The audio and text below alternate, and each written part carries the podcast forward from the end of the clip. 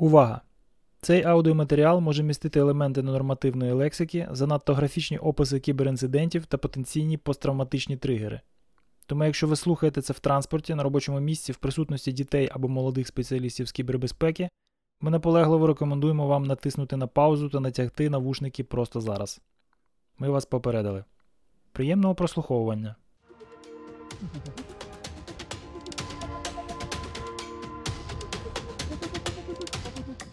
Всім привіт! Мене звати Володимир Стиран і ви слухаєте No Name Podcast. Це десятий завершальний епізод першого сезону спеціальної серії інтерв'ю із успішними спеціалістами з кібербезпеки. І в ньому ми розмовляємо із Олегом Бондаренко. Олег обіймає керівну посаду в компанії FireEye, але з очевидних причин ми оминали тему нещодавнього інциденту з SolarWinds Orion у цьому інтерв'ю. Натомість ми сконцентрувалися на більш конструктивних темах, таких як професійний та особистий розвиток, скіли, необхідні для входу в професію тредхантера та досягнення у ній успіху, а також трохи говоримо про літературу, музику, спорт та життя взагалі. Попри те, що Олег – один з патріархів українського інфобезу, давній співорганізатор конференції ес джі кон, член громадської організації «Українська група інформаційної безпеки», в публічній площині про нього майже нічого не відомо, і я сподіваюся, що у цьому інтерв'ю ми це виправляємо. Отже, Олег Бондаренко.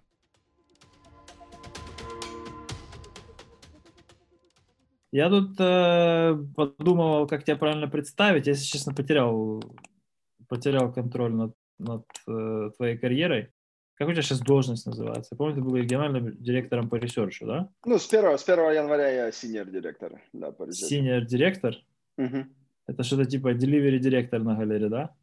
А, ну, это, это как, если брать э, карьерную лестницу, то есть следующий это вице-президент. Там, следующий да, ви пи. Ну, то есть по тобой да, пачка да. аккаунтов там, короче, или типа региона. Ну, да. Ну, то есть там разница в том, что если у тебя... Если там брать по бюджету, к примеру, по куче разных нюансов, то есть у тебя там, допустим, директор там до определенного уровня может располагаться, планировать бюджеты, там синьор директор ну, там повышается там десять раз, грубо говоря. Ну, понятно. В таком плане. Интересная, конечно, ну, это... это иерархия, я все никак не могу...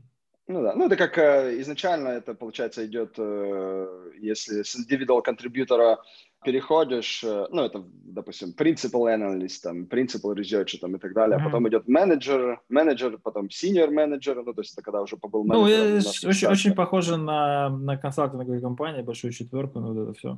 Ну да, ну а директор, директор это как бы, у директора гораздо больше, то есть менеджер это просто ты там зашел и стал управленцем, то есть это первый, первый самый этап, а директор uh-huh. там уже у тебя появляется. Ты должен, есть ряд требований, которые должен уже выполнить, там, проекты поучаствовать, общение, которое делаешь, и тому подобное.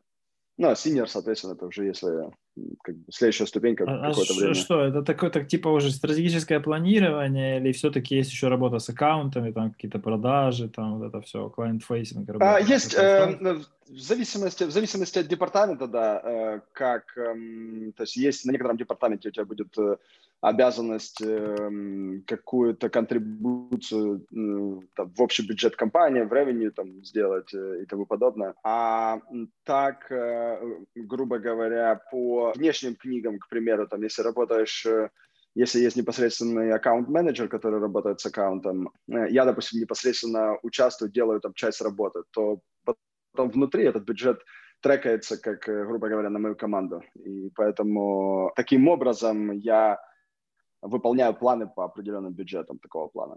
Ну, то есть, то есть грубо говоря, косвенно. То есть план, короче, и ты его декомпозируешь и а, делаешь ну, так, план... чтобы он...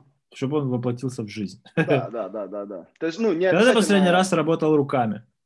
А, когда последний раз руками работал? М-м, ну, все новости читают. Да постоянно работаю руками, вообще-то. В смысле? Что сеньор-директор mm-hmm. сидит в консоли, короче, и... А, ну, есть... То есть, в основном, в какой-то момент я, наверное, помимо планирования функции research, что... Какие цели у нас должны быть, там, что мы должны перекрывать должным образом. Mm-hmm. Я переключил очень много внимания на общение с партнерами, либо с клиентами, либо с правоохранительными органами. Поэтому, соответственно, если нужно что-то к примеру, для клиента, в частности, от того, что разные люди у меня в команде сделали, нужно, допустим, вот сегодня сделать репорт, то я возьму, соберу, как бы этот, этот репорт сделаю, там, либо нужно представить то, что мы, то, что мы сделали, то есть описать, как, как, почему, почему такие выводы и тому подобное. Ну, то есть ну, какие-то статусные вещи, какие-то важные вещи, какие-то капец, какие срочные вещи, да? Вот это да. Скорее точки эскалации, это не то, что ты там регулярно сидишь и что-то делаешь, правильно? Регулярно ты между руками, к примеру... Я в этом я... году не участвовал ни в одном проекте, давай я тебе mm-hmm. так скажу. Вот да. Ты вот планово где-то в чем-то завязан, какие-то billable взять... hours у тебя есть? Mm-hmm. Billable hours у меня есть за, за команду. Не-не, вот ну... Этот... Вы... Не как ресурс, а как типа менеджер, да? Да, да, да, да, как менеджер, mm-hmm. да, да. То есть э, я выступаю как менеджер проекта, если нужно нам, э, потому что делает International Research, если нужно выпол- э, предоставить клиенту, например, развернутый отчет, и часть этого отчета идет непосредственно по э, либо там андеграунду, там, либо по attribution какого-то актера, либо по какому-то сэмплу, и, там, Nation, nation uh, state activity, там, такого плана, то я это могу собрать и представить непосредственно клиенту. То есть это я делаю достаточно часто. Если uh-huh. взять, к примеру, там появился, появилась новая атака, написать яро правила, правила и сидеть постоянно хантить, это скорее уже, да, приличное время не делаю. Либо uh-huh. же пойти напрямую там, и делать онлайн-энгейджмент э, с, с э, threat actor, так называемым. То есть, ну да, это я тоже какое-то время уже не делаю. Ага. Не значит, что не могу, онлайн. Просто онлайн-энгейджмент. Мне нравится, нравится терминология. Онлайн-энгейджмент. Хорошо, хорошо, что не офлайн. Непонятно кому, правда. Хорошо, но все равно лучше, чем онлайн, наверное. Есть следующий вопрос. Смотри, вот ты атрибуцию за, за, за, зацепил. Сейчас мы, короче, вообще, типа, нафиг, нафиг отойдем от основного плана. Атрибуция – это часть работы, да, типа? То есть это не просто там какой-то, ну, конечно, конечно, какой-то да. параметр там и качество какого-то отчета, какой-то проделанной работы. Это вот постоянная бизнес-функция, да? Нет, то есть постоянно. В, по атрибуции она может быть там, нескольких уровней, uh-huh. то есть может быть там предварительно по мнению так называемого subject matter эксперта, то есть это uh-huh. человек, который там, к примеру, preliminary research results, да? Да, да, то есть он, по его мнению, скорее всего, атрибуция такая, там, либо uh-huh. асинт проделан, либо если это сайбершпионаж там, по дополнительным ти ти пи там, или по инфраструктуре, делается какая-то предварительная атрибуция. Uh-huh. Но в дальнейшем, в дальнейшем нужно сделать дополнительный анализ над этим в любом случае, и это может отслеживаться, может быть, грубо говоря, второй этап атрибуции, и это будет как некий кластер похожей актив, активности. То есть выделяем отдельные кластера, а потом в какой-то момент понимаем, что все эти, к примеру, разные кластера активностей, они являются частью одной общей компании, и на самом деле это один и тот же актер. Ну вот хороший пример, вот все, допустим, эй пи ти, эй пи ти один, два там, и тому подобное, которые от Mandiant Intelligence мы публикуем, до того, как появится эй пи ти, то есть очень много работы проводится как раз по треку постоянному так называемых uncategorized activities, uh-huh. мы их, uh-huh. мы их анки, анки внутри называем. И вот анки? Появляется много... анк, uncategorized анк. Activity, uh-huh. U, uh-huh. ю эн си. Uh-huh. Ну, если брать ранее, мы об этом не говорили, то есть ранее это мы внутри у себя таким образом отслеживали каждый индивидуальный кластер активности от определенной группы. В течение уже какого-то времени... Это начало публиковаться для клиентов, либо в некоторых блогах у нас уже есть, допустим, анка номер какой-то. Uh-huh. А потом, к примеру, там есть там, анк один, анк десять, анк сто двадцать пять. На самом деле появляется достаточно дополнительных знаний или достаточно дополнительных фактов, которые пришли либо с incident response, либо от клиентов, которые используют managed defense, те, которые технологию FireEye используют, к примеру. И появились дополнительные данные, которые позволяют нам объединить это в общую группу, и тогда, мы, тогда появляется уже эй пи ти-группа, где уже все четко расписано, какая атрибуция, кому, она, кому идет, к какой стране, возможно, организации и тому подобное. Конкретным людям. Короче, Если, если здоровая какая-то организация с методическим обеспечением сообщает нам с, с таким, не знаю, там, высоким уровнем уверенности, что это какая-то одна целостная ай пи ти, она вот здесь, она делает это, у нее там такие-то возможности, вот мы ее зарепортили, это значит, что, вернее, не так, значит ли это, что есть какая-то методика, да, который стоит за этим всем. Или же это какое-то стихли, стихийное бурление говен и вот этот там какой-то э, набор данных, переходя в следующий контекст, обобщается, обобщается, обобщается, обобщается, потом количество переходит в качество каким-то образом, и нам все становится понятно. Это, это банальная логика или есть какая-то методика? Ну, там, знаешь, как в журналистике, да, или там да, в да. классическом эссенте у тебя должен быть какой-то определенный набор данных. У тебя должно быть э, не менее, чем N независимых источников, откуда ты эти данные получил. Эти данные должны скоррелировать. Ты, э, если этой корреляции не достигаешь, то ты как бы там дисрегардишь какие-то источники или какие-то данные, да, и в итоге у тебя получается вот там после этих, после набора методичных, очень нудных и, я бы сказал, рутинных шагов какой-то вывод. Ну, как intelligence работает yeah. в смысле разведки государственной, да? Uh-huh. Это то же самое? Uh, Или ну, это ты, более да, динамично и более бестолково? Насколько, uh-huh. это, насколько это искусство и насколько это наука? Потому что для uh-huh. меня это всегда загадка.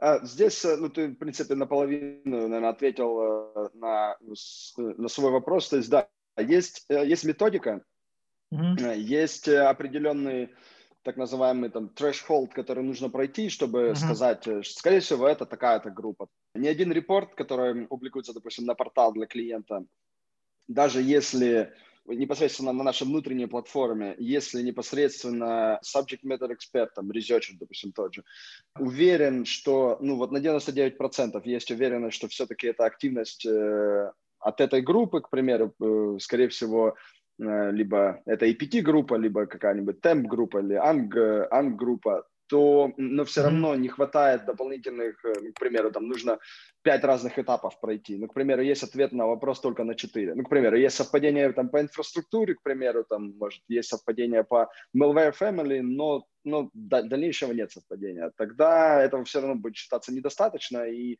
все равно мы сделаем, то есть это назовем либо потенциально, ну, допустим... Стой. Ну, то есть степень уверенности да. будет другая, это понятно. Но типа mm-hmm. вот они шарят ту же инфраструктуру, они юзают тот же код, но при этом могут быть какие-то недобранные очки, которые не, не, не догоняют эту теорию, эту гипотезу до threshold, и, соответственно, уверенности нет? Uh, нет, соответственно, есть, допустим, более, более низкий confidence, но okay. отвечая, но отвечая на вопрос, к примеру, для...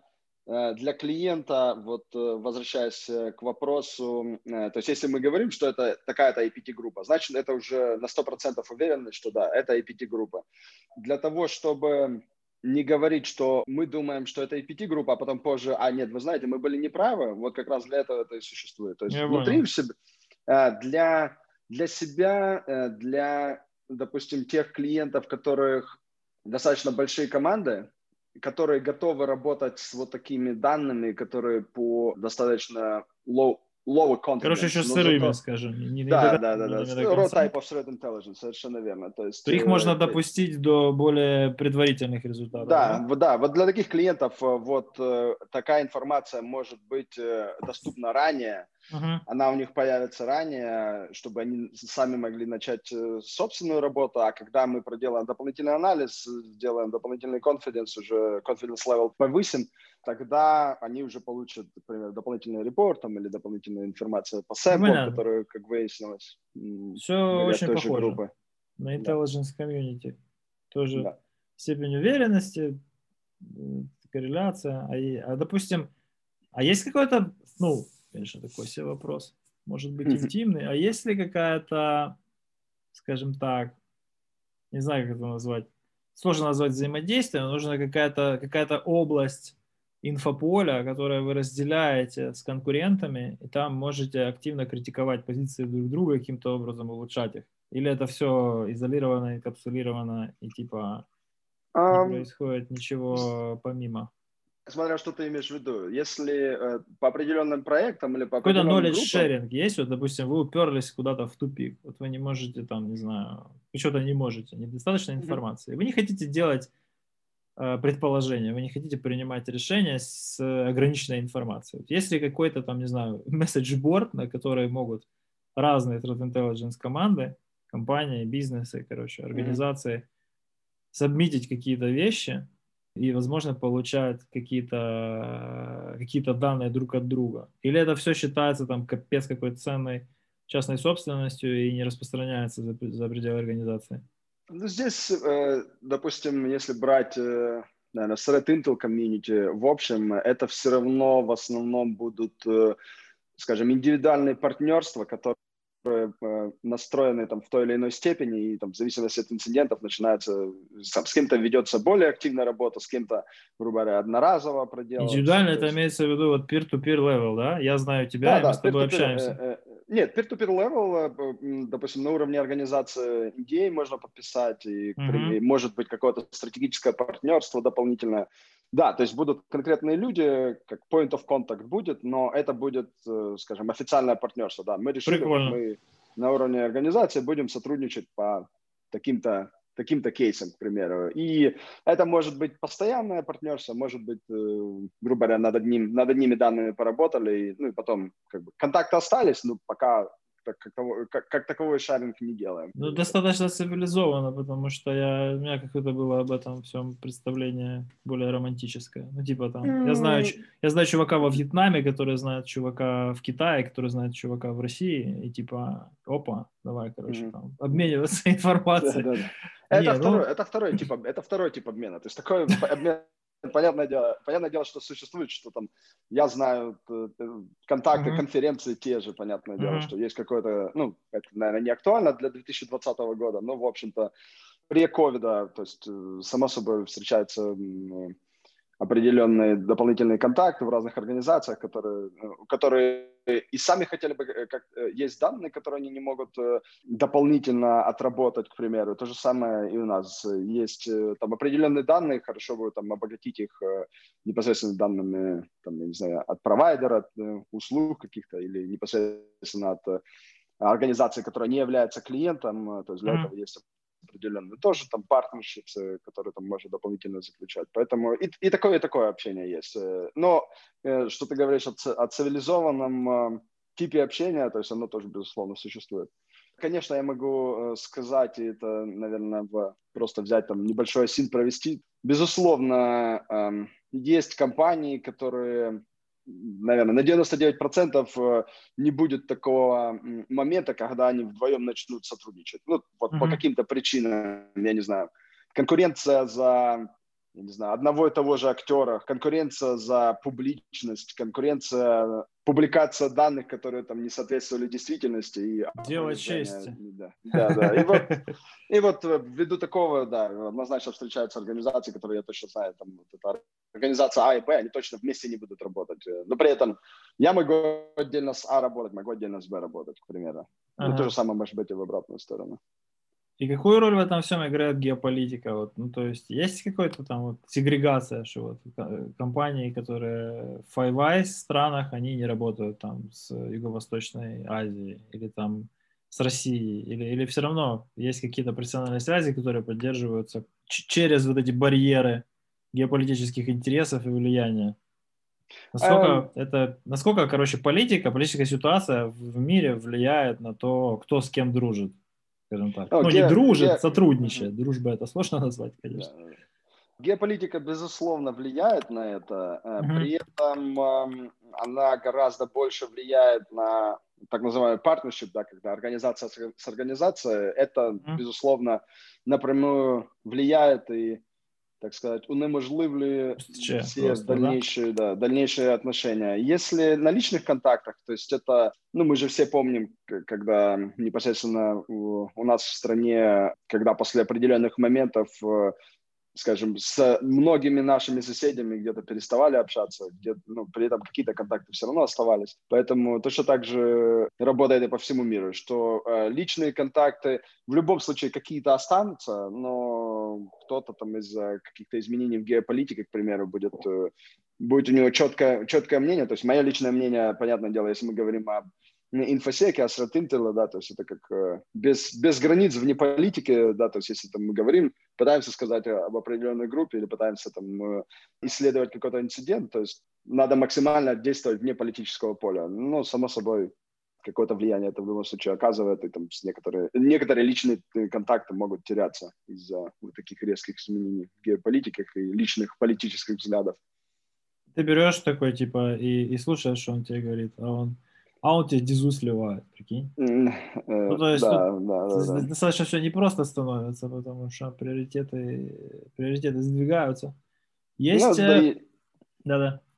Я хотел сказать, либо просто если видишь где-то человека, не знаю, на конференции или на каком-то другом митинге, и, допустим, человек может спра- задавать какие-то вопросы, которые, ну, явно, если взять и посмотреть, к примеру, локальное телевидение в каких-либо странах, то это можно, образованному человеку можно какие-то объяснения получить, можно понять... Какие объяснения, Олег? Ну, тут, ну, тут очень я... сложно как-то дойти до каких-то объяснений. Знаешь, типа, как бы с Карпинским стоим такие, короче, на Бруконе, бухаем пиво на входе, знаешь, в универ такие стоим, никого не трогаем, болтаем там.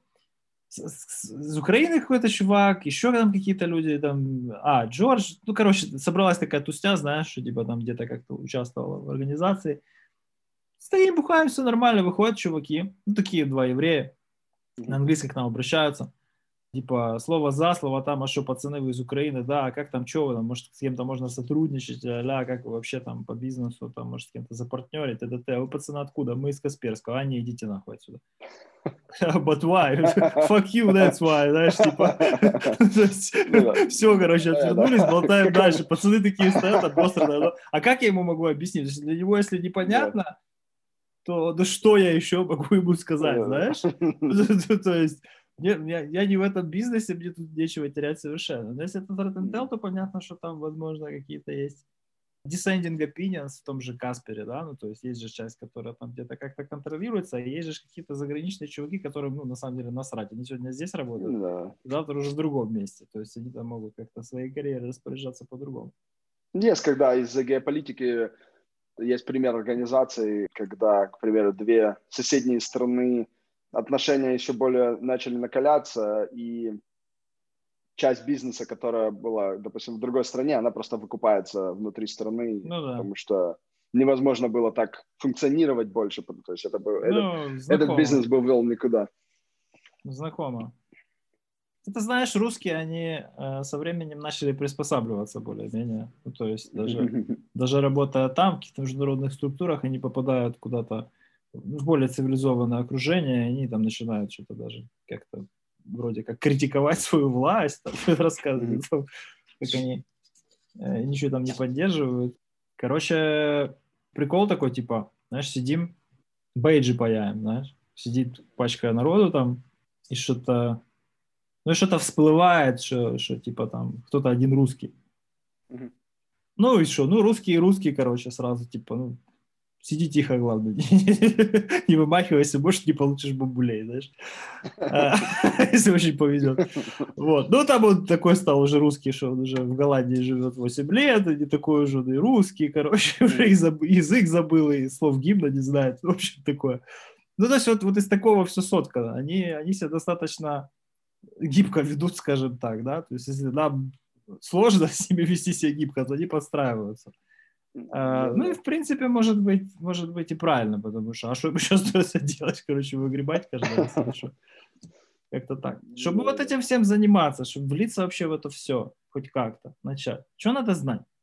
Ну сейчас на данный момент, так как с Threat Intel уже какое-то, какое-то количество времени уже появляется больше вузов, ну, то есть уже появляется непосредственно кафедры там с кибербезпеки, так называемые, mm-hmm. Понятное дело, что в, в тех странах, где это, или городах, где это достаточно, там, только, только появилась эта кафедра, само собой, что зачастую качество остав, будет в любом случае оставлять желать лучшего, но в любом случае это уже такой большой успех, Если смотреть на то, что было, я не знаю, пять лет назад, наверное. То есть изначально, когда StratIntel появлялся, такая м- непосредственно готовые аналитики, это одна из стран, это были Штаты, то есть Штаты и Израиль. В принципе, вот два места, э, ну, Китай я писать, пожалуй, не буду.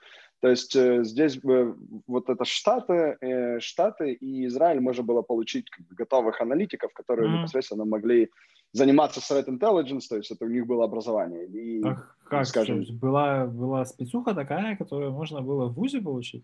Да, то есть она, я не знаю, не буду говорить, как точно специальность называлась, ну, то есть она непосредственно была около интеллидженса, и человек ага. после нее мог идти, ну, в основном это в government шел. Ну, типа security аналист, короче. Да, security аналист, да. Ага. То есть такого же нигде в других странах не было. То есть все, что, допустим, начиналось ага. в Украине, это человек, это...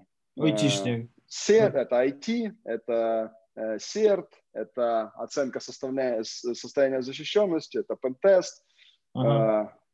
Сетевое администрирование, там, реверс-инжиниринг, и потом в, том или, в, том, в тот или иной момент начинается уже объединение, что там человек, допустим, может хорошо с точки зрения безопасности настраивать внутреннюю инфраструктуру, там, например, для того, чтобы построить, я не знаю, ту же платформу, построить методы коммуникации внутри, к примеру, и непосредственно, ну, ну также может смотреть, допустим, на инфраструктуру, которую используют там threat actors, то есть вот uh-huh. какой-то сегмент threat intel найден. Другой человек, uh-huh.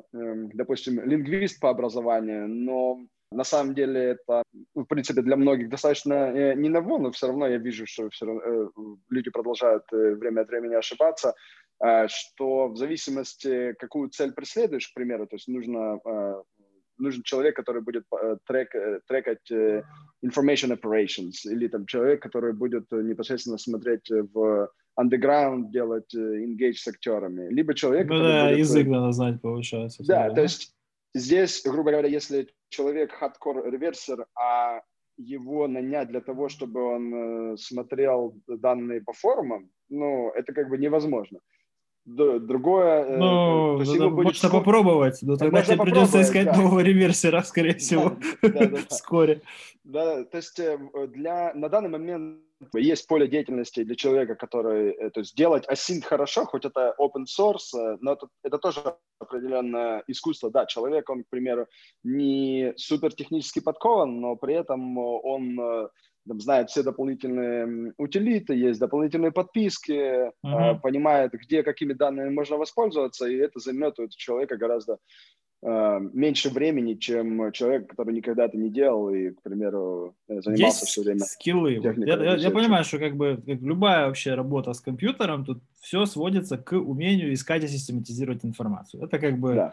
тут да, без да. этого никак. Да? Какие вот, допустим, три ключевых скилла, без которых человека точно не возьмут?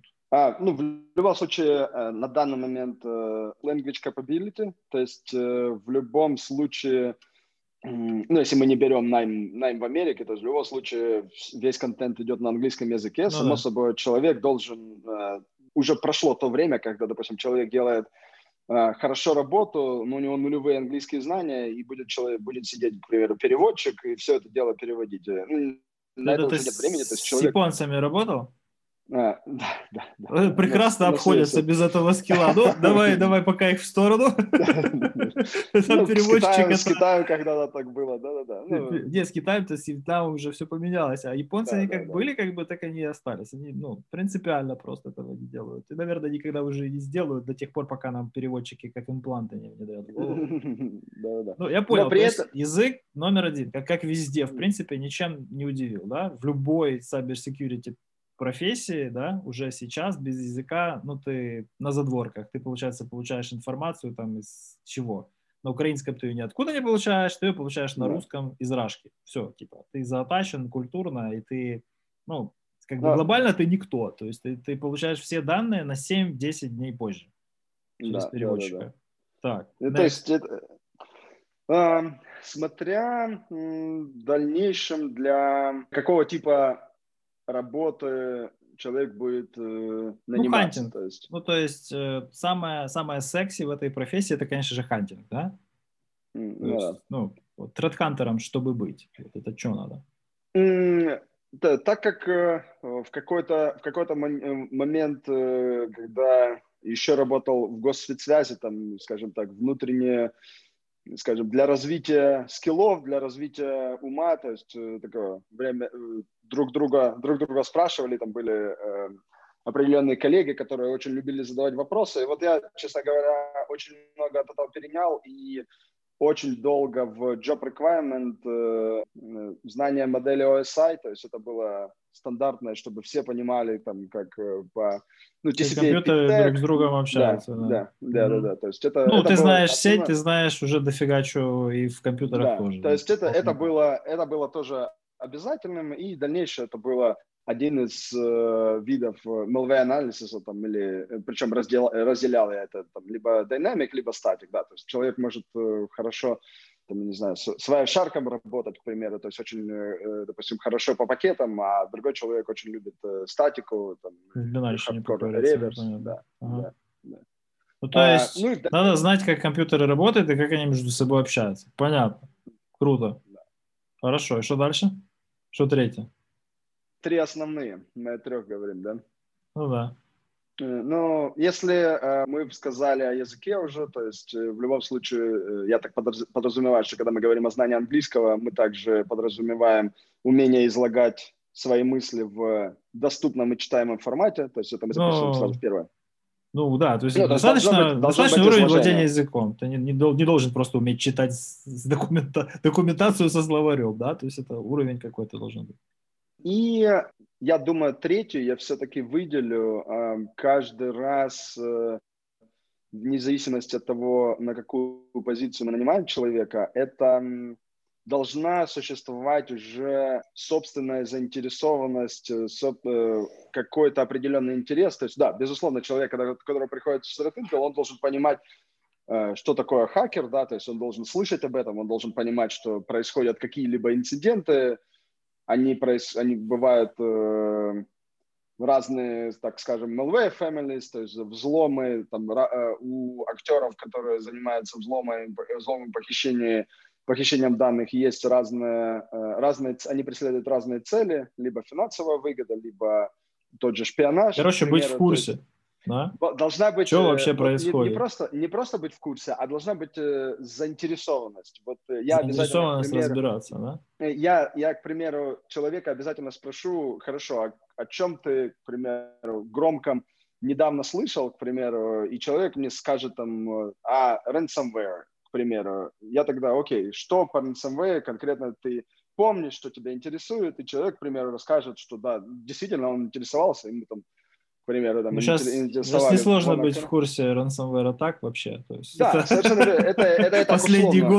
Год, по-моему, просто сложно не услышать, даже если ты этим не занимаешься. Да, да, но да, но в каком виде, допустим, он должен быть, не знаю, там, он, короче, Хабр читает, он где-то в Твиттере на кого-то подписан, и он как бы вот инфополе наполняет параллельно с основным видом деятельности информацию о том, что вообще происходит. Ну, то есть есть какой-то термометр, он там меряет какую-то погоду, да, типа вот отек взломали, так, а этих взломали эдак. Но какой уровень вовлеченности? Он должен читать, условно, пост, там, короче, Наташеньки про то, как она хакала remotely мессенджер и включала микрофон до того, как снимут трубку? Или он просто должен знать, что вот там взломали SolarWinds, короче, заложили импланты в апдейт и типа, и похакали, короче, Microsoft, FireEye, казначейство штатов и еще восемнадцать тысяч компаний. Ну, то есть в каком виде он должен знать? На уровне а. общего восприятия происходящего или должен копать глубже, как же этот хак произошел и вообще как это malware работает?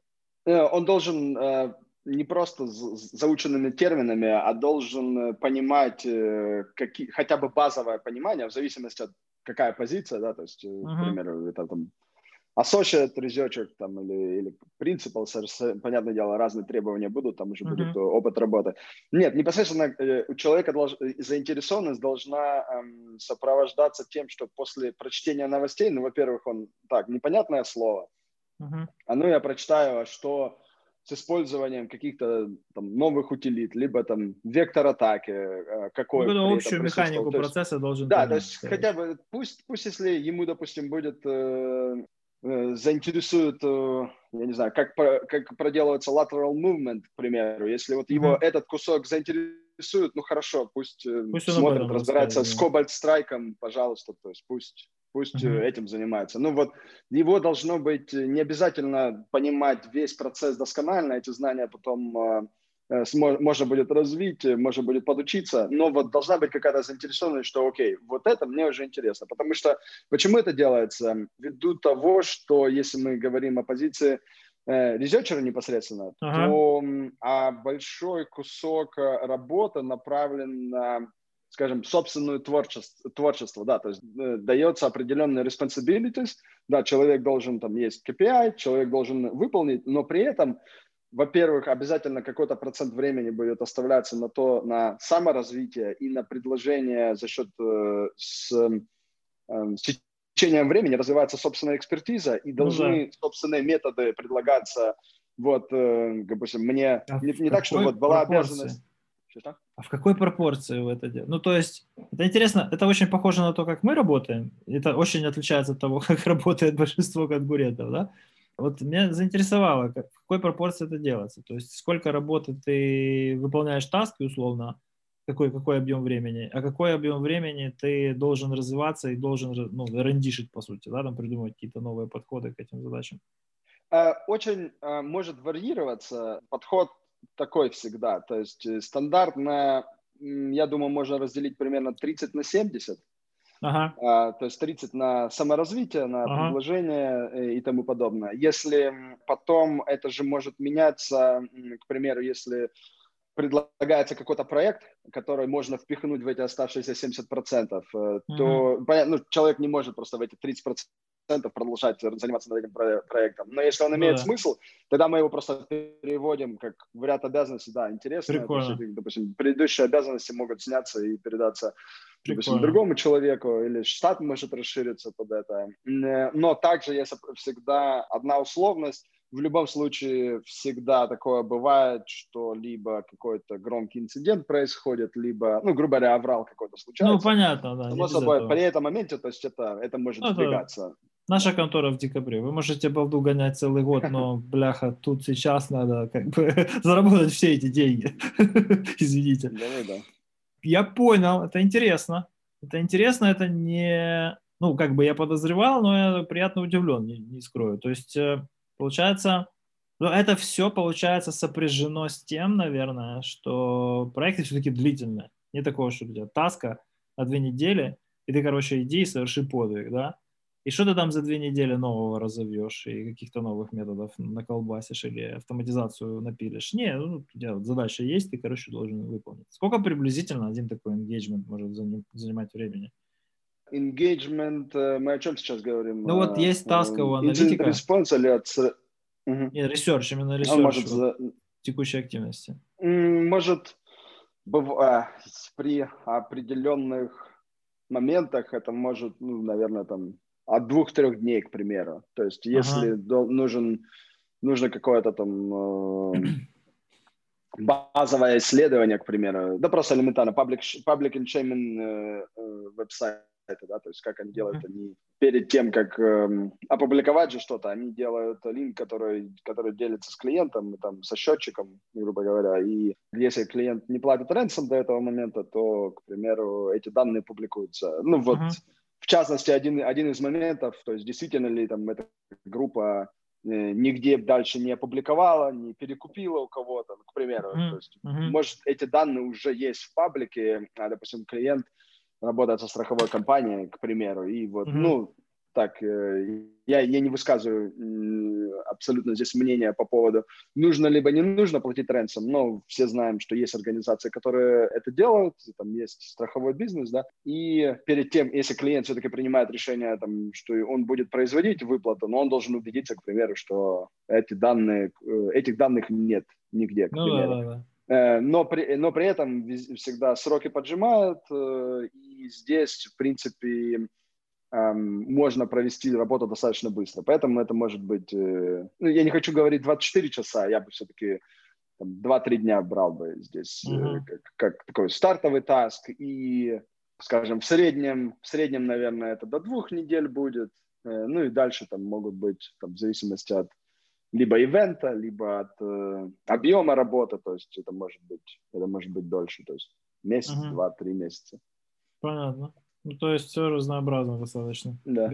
Ну и также не стоит отбрасывать, не стоит отбрасывать, всегда есть так называемые ongoing таски, да, то есть это ага. есть этот intelligence life cycle, то есть есть приоритизированные intelligence requirements от которые приходят от клиента, которые внутри формируются организация, и по ним формируется там некий, некий скоп, по которому ведется регулярная работа, то есть вне зависимости вот таких вот краткосрочных тасков, в любом случае есть, так сказать, ongoing, да, то есть либо определенный, определенный языковой сегмент там, интернета, где, я не знаю, будь то это форумная часть, будь то это activity, там определенные группы, которые они всегда будут, там, мы предполагаем, что на следующие шесть месяцев это будет там приоритет один, к примеру. То есть это uh-huh. такой ongoing task, который долгоиграющий, потом это пересматривается, но зачастую по многим топ-группам, в общем-то, этот э, приоритет, приоритет также сохраняется на более длительное время. Uh-huh. Прикольно. Интересная организация труда. Очень сложно понять, как это все монетизируется. Ну, если продавать за космические деньги, то понятно, а если вот именно ну, финансово считать себестоимость, это все достаточно непросто. Все это билится, да, получается? Ты обо всем, что делаешь, как-то внутренне рапортуешь? Или есть какая-то свобода распределения ресурса? В, в, зави- в, зависимости, в зависимости от департамента, то есть есть... определенный тип персонала, который, допустим, напрямую работает с клиентом, там будет все пилиться на, на сто процентов. Uh-huh. Um, uh-huh. Есть люди там, с другой функцией, у которых э, больше есть кей пи ай, которые там были выработаны с учетом того, сколько должны предоставить клиенту тех или иных данных, анализа и тому подобное. То есть для него сохраняется, э, есть кей пи ай, но при этом не вся часть работы, она э, будет у него билиться, что вот mm-hmm. отработано ровно там, не знаю, сорок часов. Вот. А если тридцать девять, проблема, куда этот час? Ну, что-то, что-то, что-то стабильное в корпоративном бюджете просто заложено, это и все. А что ты думаешь про какие-то вот потуги чего-то, какого-то threat intel поднять в open source бесплатно, силами комьюнити, эти ну, все же... движухи. Насколько это вообще... Mm. Ну, я, я просто вижу, что это как бы много работы, и это не классический э, продукт на информационном рынке, который можно разрабатывать с нулевой маржой, да? Ну, то есть open source, он чем приколен? Тем, что в принципе, ну... Себестоимость, себестоимость разработки программного обеспечения стремится к нулю, окей? Ты один mm-hmm. раз написал программу, потом продаешь ее, короче, миллионы копий и совершенно ничего не затрачиваешь на то, чтобы сделать еще одну. Собственно, mm-hmm. из этого маленького экономического трюка у тебя есть такое понятие, как open source. Но это нечто, пусть не сильно долговечное, но все-таки актуальное какое-то время, да? Ты операционную систему выпустил, она там десять лет работает. Тут не так. То есть тут, получается, у mm-hmm. тебя есть...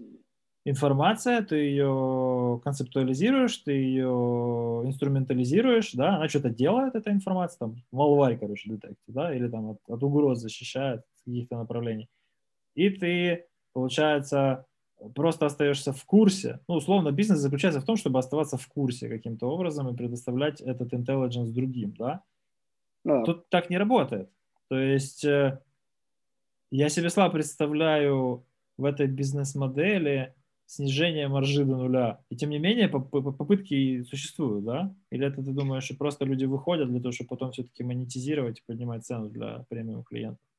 Есть, есть либо люди, которые преследуют в конечном итоге да, цель монетизации, и есть также либо аналитики, либо люди в комьюнити, которые для собственной репутации, то есть они, к примеру, трудоустроены, там работают в некотором другом направлении, но хотят комьюнити работу, допустим, делать. То есть это э, с точки зрения, да, как, как хобби получается, да, с точки зрения mm-hmm. репутации, пускают такой фид. Очень-очень много примеров, когда старые фиды потом в какой-то момент э, либо становились платными, либо человек просто говорит, говорит что нет больше времени, как бы не буду этим заниматься там, и тому подобное. Поэтому, да, это, это хорошо, наверное, для какого-то базового освещения, да, то есть если ты ну, только да. начинаешь источники собирать, то есть это, некий дополнительный источник, который сразу может собрать, будь то это, не знаю, либо индикаторы какие-то, будь, будь то uh-huh. это просто новости, к примеру. То есть, ну, может по, по стране, к примеру, там, либо есть мировые новости, там, по, по миру, либо по определенной группе, может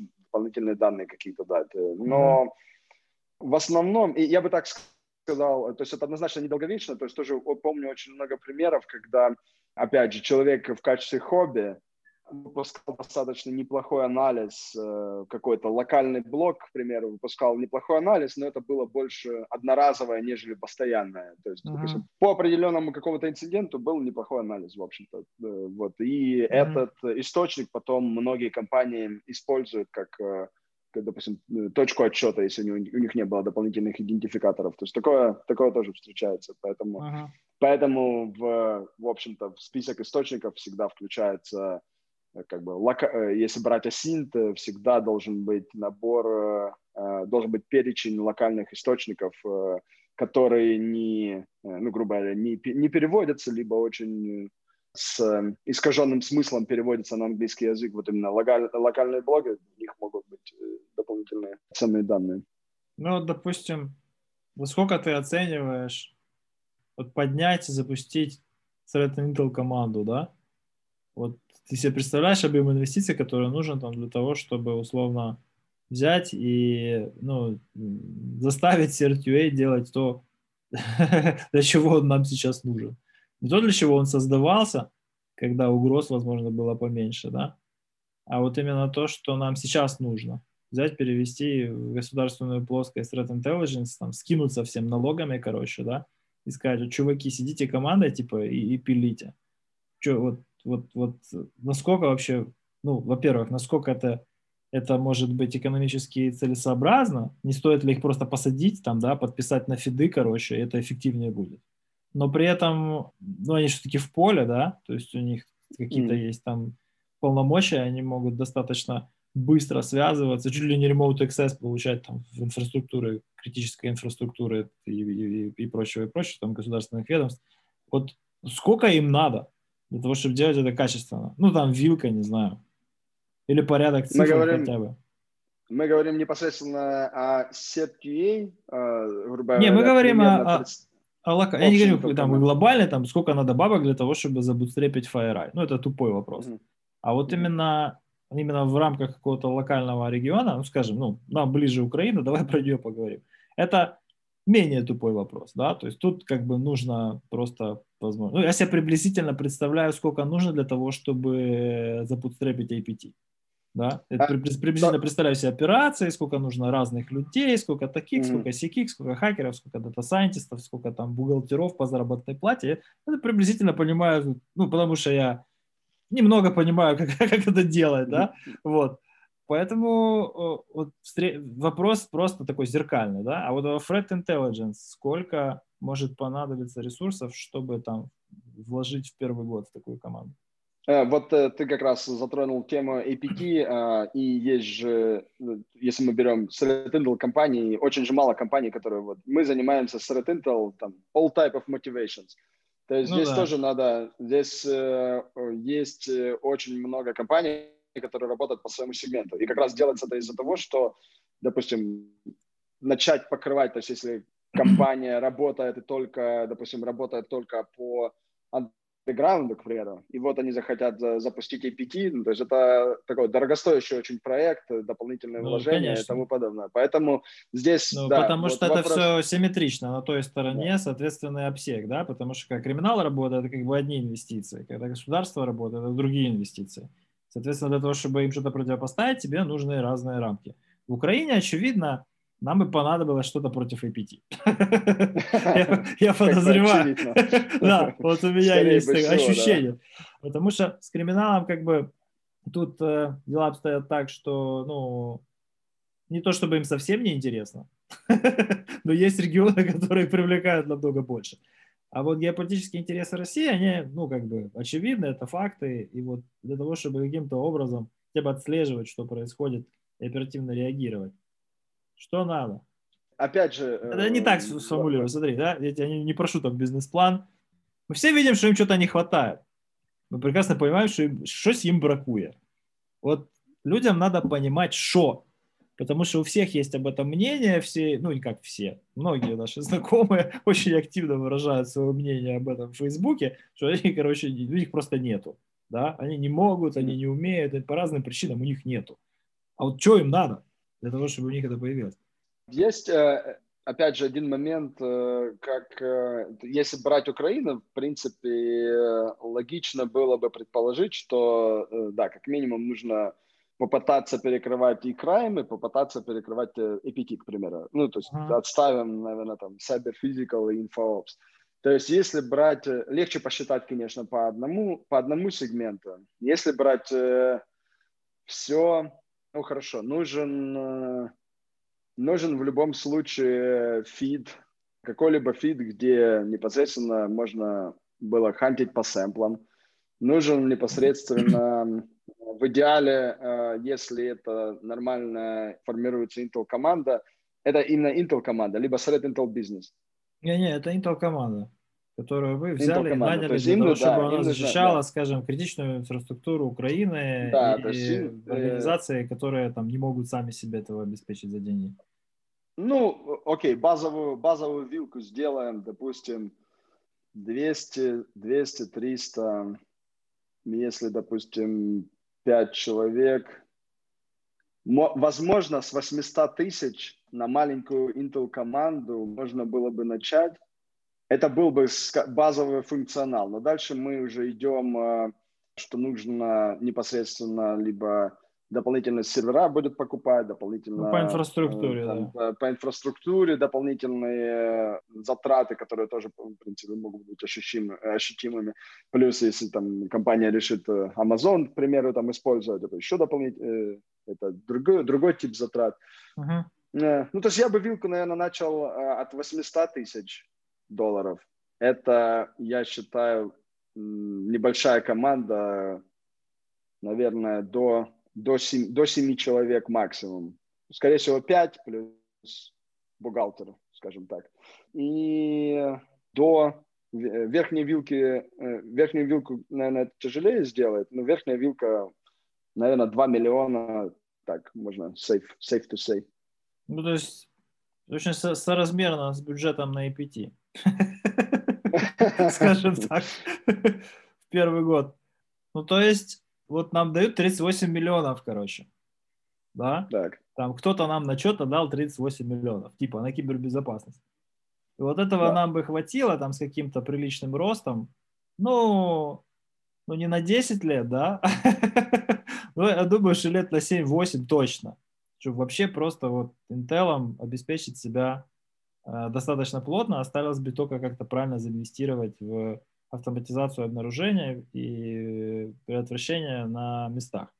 Ну, это мы учитываем то, что сразу, к примеру, когда начинается покупка дополнительных, дополнительного инструментария, подписок, что ага. есть уже хотя бы небольшая команда мотивированных людей, которые понимают, что, куда, что компания взяла, допустим, новое направление, заниматься срединтелом, uh-huh. к примеру, и что вот будет это направление. Оно заинтересовало команду, есть гарантия того, что хотя бы команда, костяк команды еще три-четыре года э, пробудет. Это ну, три-четыре да. года, этого хватит для того, чтобы была хоть какая-то преемственность, чтобы можно было ну, да, да. тренировать новый персонал, потому что если мы берем вот это с нуля, с нуля деньги и деньги на найм персонала, ну вот боюсь, сразу не заработает, потому что, конечно. А тем более, зная рынок Украины, как таланты бережно передаются из рук в руки, да, поэтому, поэтому сразу найти специалиста это э, достаточно сложно. Будет нелегко. Но, в принципе, идея живучая, то есть, ну, там, конечно, все упрется в то, как это все работает на местах будет, то есть, по-любому, степень автоматизации процессов достигнет какого-то уровня, что там не нужно будет сильно что-то вмешиваться, что тоже вряд ли. Я не знаю, на каком уровне здесь зрелость. Ну, ты мне, кстати, расскажи сейчас. Но это один из вариантов. Либо какие-то должны быть достаточно заинтересованные энтузиасты на местах, какие-то специалисты по безопасности, админы, да, которые вот будут сидеть и яру крутить, и вот там уделять там регулярно какое-то время, и там, не знаю, рулы под снорт писать, короче, вот, ну, заниматься этим. Не просто сидеть там, рулы на фаерволе обновлять по постановлениям эн бэ у, а вот именно сидеть и там, мониторить, что происходит, и вникать. Ну да, да, и непосредственно не то, что там каждый делает, грубо говоря, занимается одним и тем же, потому что это, я не знаю, легче всего найти, а должно быть тоже распределение обязанностей очень ага. достаточно четкое. То есть, да, возможно, пересечение – это нормально, когда, допустим, несколько человек занимаются одной и той же группой, но в любом случае должна быть дупликация усилий, чтобы ага. не тратилось время на одну и ту же работу. По поводу автоматизации в этом бизнесе, насколько уже, насколько, ну, там, процент не буду спрашивать, но вот какой-то бизнес-кейс, возможно, существует, в котором вот просто взяли, дропнули оборудование on-site, да, все подключили и забыли. Поставили на remote-support, короче, и вообще никто на клиенте не вникает в то, что там происходит. Тут такое возможно? Mm, с точки зрения Threat Intel? Да. Ну, нет, в любом случае, то есть это, сам, сам Threat Intel исключает такую возможность, потому что Threat Intel это что? Это дисциплина, которая позволяет правильно приоритизировать, куда нужно обратить внимание, и помогает в принятии решения. Поэтому авто, уровень автоматизации, да, достиг, что вот количество и род данных и количество больших аналитических репортов должно быть очень дозировано, должно быть э, очень в идеале четко совпадать по э, приоритизированным intelligence requirements для клиента, uh-huh. и тогда он э, будет гораздо меньше времени тратить на, для того, чтобы эти данные, эти данные смотреть непосредственно, которые ему нужны, а не на общий uh-huh. поток, на общий поток ну, да. сюда. На спам, в спам не да. отправлять, короче.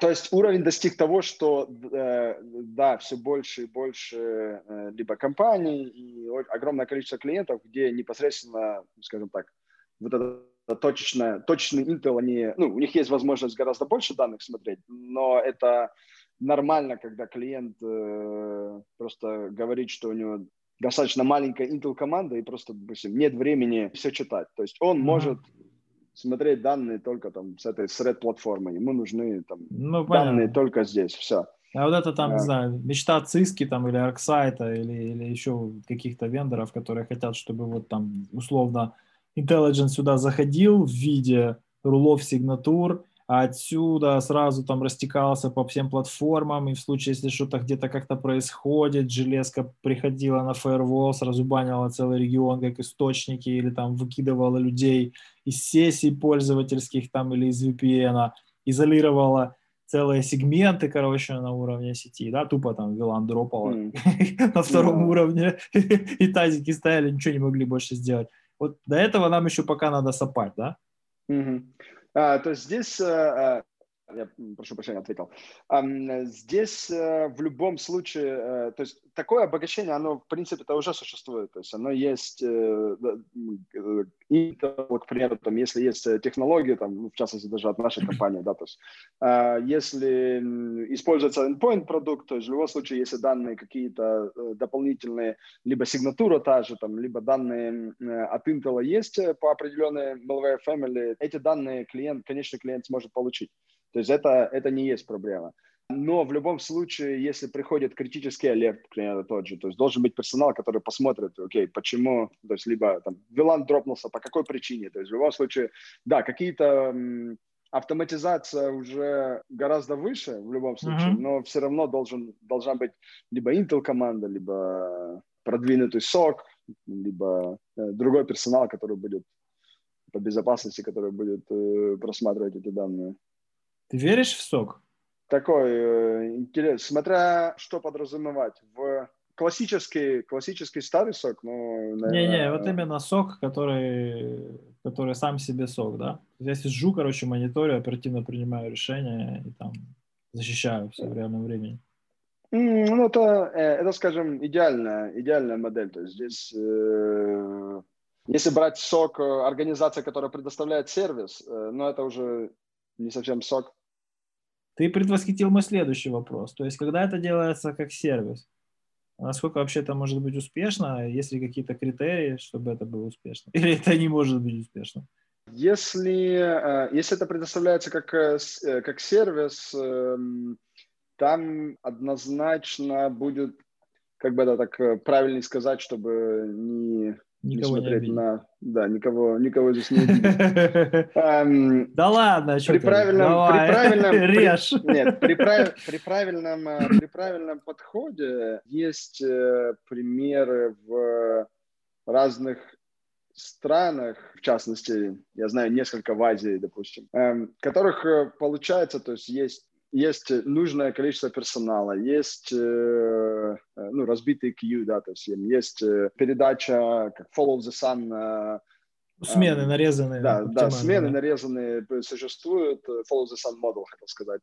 Ага. То есть есть эти нарезанные смены, которые есть, допустим, несколько типов алертов, да, то есть если там брать критический алерт, то есть он никогда не останется незакрытым. Есть ага. там эс эл а по поводу закрытия такого критического алерта. Ну, то есть алерта. СОК построенный правильно, методично. Есть да, процедуры, да, да. есть подходы, и никто не спросил, а что так дорого? Ну, короче, то есть нормально. Да, просто, то, есть, есть, и, то есть по критическим алертам, допустим, он не, не должен должен решаться более, более этого времени, то есть он никогда ну, да. должен, не должен со смены на смену передаваться, да, то есть medium alert уже, к примеру, может, и uh-huh. плюс, опять же, мотивация, мотивация персонала важна, опять же, как бы, не хочу здесь никого обидеть, но очень много встречал на своей практике, что после определенного времени человек, проработал в соке, он хочет перейти в какую-то, в какое-то другое направление, в какой-то другой департамент и тому подобное, потому что очень много такой... Ну, рутинная работа везде присутствует. Фатиг. Да. Да. Attention fatigue, потому что это же, да. по сути, надо сидеть и воспринимать информацию. Это кого угодно задолбит.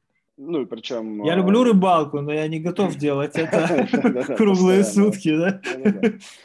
Недавно, отвлекаясь, был какой-то пост гневный на русском языке, кстати. Мне так смешно видеть, как люди, которые начали немного разбираться в безопасности, начинают экстраполировать свои глубокие знания на все вокруг.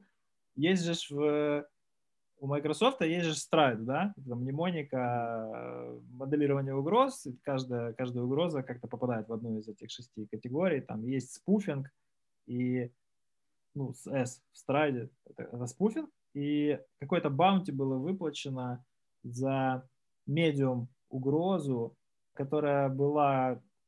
Microsoft классифицирована как спуфинг important, mm-hmm. ну, то есть достаточно серьезная угроза, где-то выше шести, скажем, по, по десятивальной.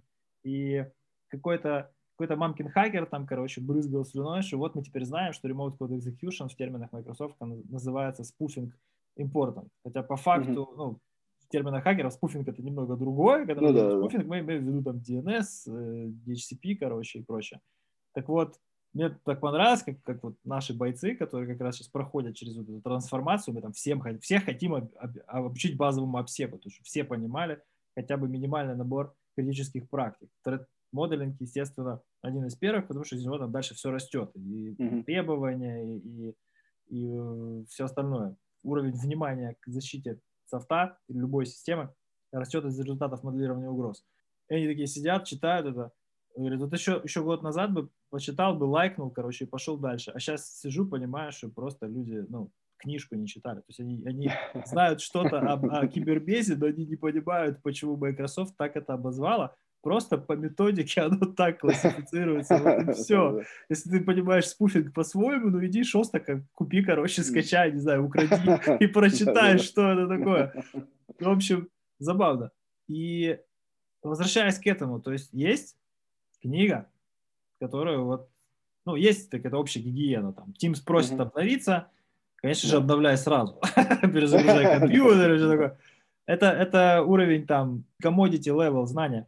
И это все, там, уже должно быть, да, в генокоде для того, чтобы ты вошел в эту профессию. Но вот дальше, чтобы стать вот threat-хантером, чтобы стать аналитиком, чтобы стать, не знаю, там, осинт-аналитиком и прочим, есть какой-то вот эр пи джи дерево скиллов, которое наполняется какими-то доступными, возможно, онлайн-тренингами или книгами каких-то гуру, которые уже там стали Библией Осинта, Библией ти ай, Библией там, не знаю, чего-то еще. Вот а. Что-то можешь посоветовать? Ребята, поставьте себе в очередь такие книжки, и к концу года вы будете шарить там на каком-то уровне в этих всех вещах. Ну вот э, книга, которая однозначно рекомендуется к прочтению, это... моим коллегой написано Майклом Сикорским, который возглавляет, возглавляет Flare непосредственно. Это так, Malware Hunting или Malware Analysis называется. Сейчас скажу. Practical Malware Analysis. называется эта книга. Там, чем это хороша эта книга, потому что изначально я непосредственно с Майком об этом разговаривал. Идея, в принципе, создания этой книги заключила, заключилась как раз вот то, о чем мы разговаривали в начале подкаста. Есть же какая, есть ли какая, какая-либо методика, либо это происходит так из хаоса, что-то рождается. Вот как раз это была идея того, чтобы как-то задокументировать какой-то, сделать определенные процессы непосредственно для самих себя, но так как это становилось более и более интересно для комьюнити, собственно, так родилась вот эта книга. С точки зрения хантинга, она, ну, такой, в принципе, обязательный, обязательный к прочтению материал. Угу, круто, спасибо. А по каких-то более приходящих вещах, типа, не знаю, там, твиттер-аккаунты, подкасты, какие-то веб-сайты, которые можно посоветовать людям просто там посещать, подписаться по эр эс эс и оставаться в курсе. Есть какие-то агрегаторы прикольные, вот именно реально прикольные? Ну, сейчас я хотел еще, возвращаясь к методическим материалам, ага. но, честно говоря, ты мне сказал, никакой подготовки не нужно к подкасту делать. То есть мне надо посмотреть, включают ли наши там внутренние методические также э, онлайн-материалы. Почему я это упоминаю? То, что очень важным моментом является, если человек приходит в компанию, где тот же Stride Intel находится на, на достаточно высоком уровне, обязателен анбординг, да, так называемый. И вот этот анбординг должен включать в себя непосредственно методические материалы, которые существуют внутри компании, что uh-huh. нужно делать, там, вплоть до того, как эта платформа работает и тому подобное. То есть это тоже очень м, да, обязательно иметь такой анбординг, потому что я даже помню, как, грубо говоря, первое определенное количество ребят, которых я хантил непосредственно, я вспоминаю, что онбординг я проводил с каждым индивидуально, на что у меня тратилось уйма какого-то времени. А. И я потом понимаю, я помню, как это делать, и потом приходит второй человек, документация еще не создана, собственно, на тот момент. Я все помню, как проводить онбординг, но я-то понимаю, что так как у меня заметки эти состоят из презентации и тому подобное, все равно без онбординга, без живого общения не получится, чтобы человек понял, что от него хотят. Uh-huh. И вот после того, как несколько раз э, это было проделано, так рождаются потом методические материалы в, непосредственно внутри, которые могут помочь э, и которые обязательно к прочтению, чтобы дать какой-то базовый навык, какой-то базовый старт. Ну и плюс это сразу э, огромный плюс к экономии времени непосредственно ментора, который один или несколько раз инвестирует, э, инвестирует в создание таких методических материалов, а потом человек, можно на это не тратить время, грубо говоря, и будут, будут люди, которые могут свои обязанности выполнять, ну, так называемый delegation.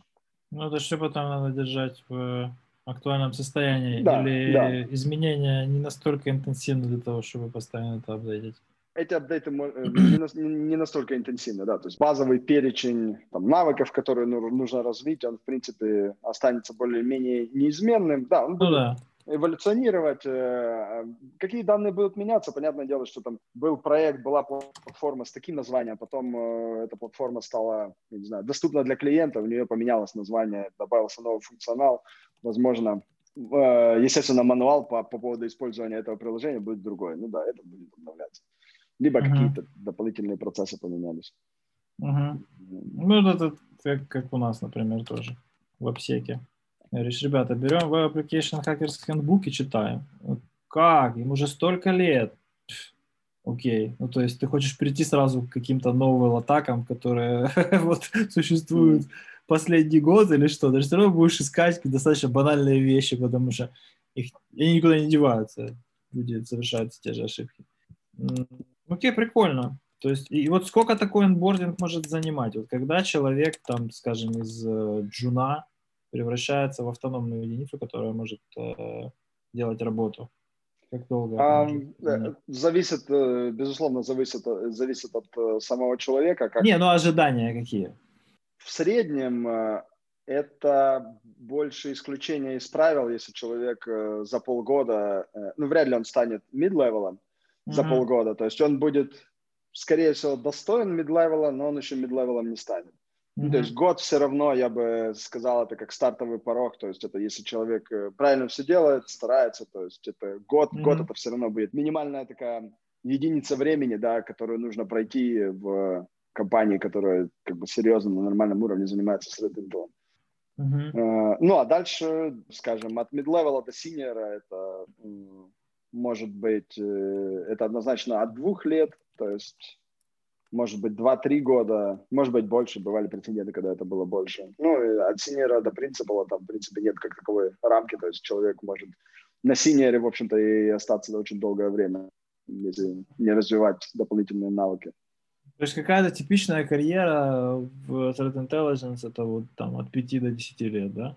Так, чтобы mm, достичь да. своего потолка и там уже либо дальше пивотиться, либо почить на лаврах и углубляться в экспертизу в каком-то направлении. Mm, да, то есть здесь э, в любом случае, что важно, ну, я думаю, в любой корпорации важно, это возможность либо шедовинга, либо...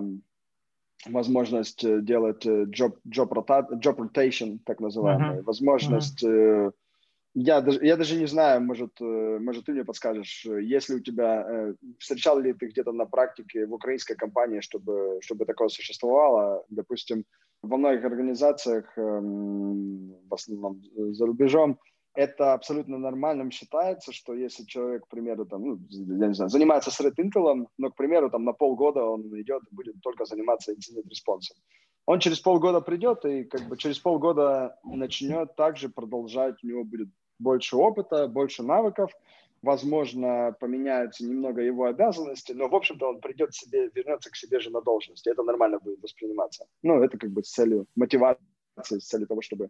Сотрудники это... оставались на рабочих местах. В общем-то, это, это невероятно не эффективно. Это просто обалденная идея. Они все пиздят, и никто так не делает. Знаешь, как подростковый секс, mm-hmm. короче. То есть тут э, я тебе скажу, что ну, есть компании, в которых просто по-другому не работает, пока они маленькие. Когда компания маленькая, у нее есть несколько направлений, и возникает необходимость где-то как-то что-то усилить, и происходит такая ротация чисто по таскам. Не то, что ты там вот работал в пентестах, и ты теперь полгода будешь работать в соке. Нет, ты да, да. работал в пентестах, а сейчас в соке есть задача, которая вроде как тебе по скиллам подходит, да, там можешь войти во флоу, она тебя чему-то научит, а ты научишь чему-то людей, которые будут с тобой в команде. Mm-hmm. Типа идешь там и один какой-то проект выполняешь. Например, ну ты, короче, работаешь в пентест-практике, но всегда есть какие-то определенные разветвления, да? Есть чуваки, которые больше шарят в облаках, есть чуваки, которые больше шарят в вебе, есть чуваки, которые шарят там в бинарщине, есть кто-то, кто шарит в сети и в целом в инфраструктуре.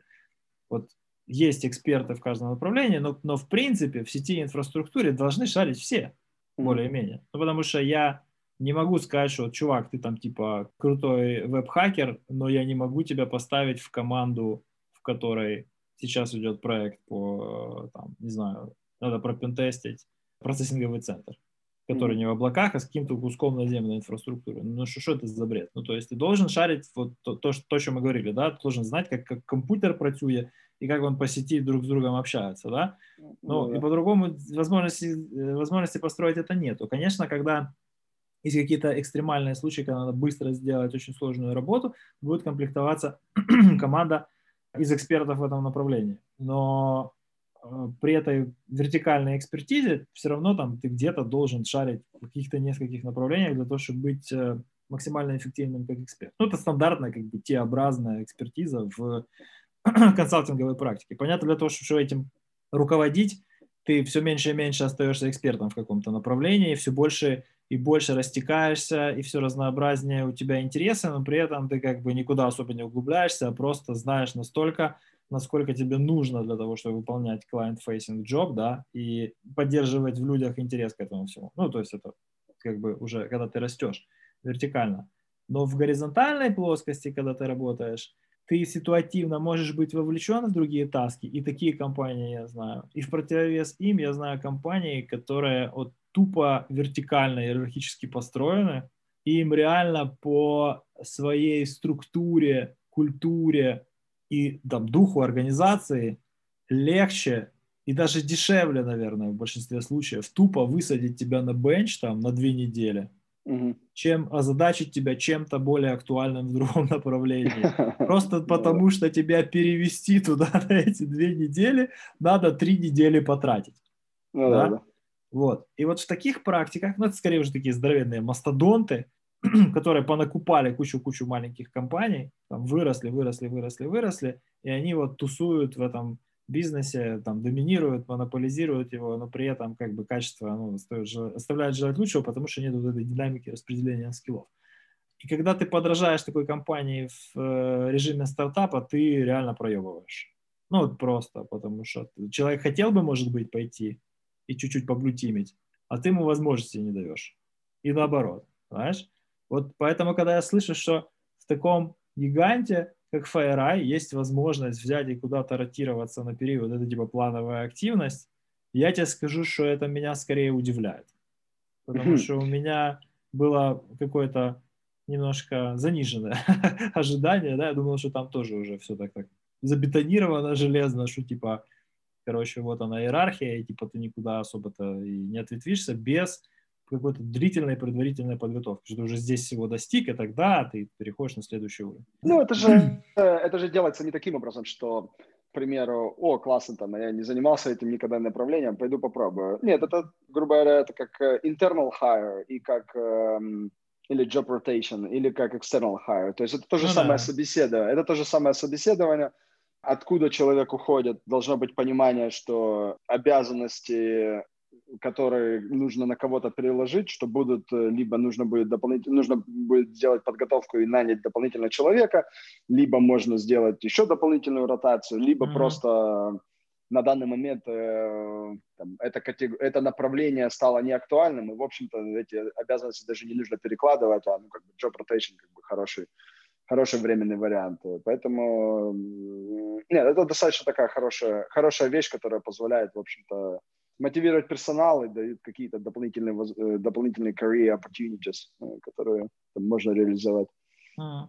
Mm. Ты в Люксофте работал, там, ну, классическая айтишная компания под парусом, да, и там была такая штука, как internal transfer или что-то такое, но mm. я так понимаю, что он задумывался как раз с такими целями, но по факту он использовался только тогда, когда кого-то надо было сократить, потому что там деманд упал mm-hmm. где-то по проекту, и он какое-то время там тусовал, ждал, короче, оффера в другой проект. Ну или когда возникал там запрос новый на его скиллы, то не надо было с улицы людей искать, а людей брали с бенча. Ну такой себе просто глобальный структурированный бенч.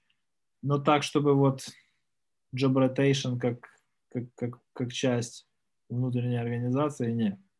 Такого я пока, к сожалению, не встречал.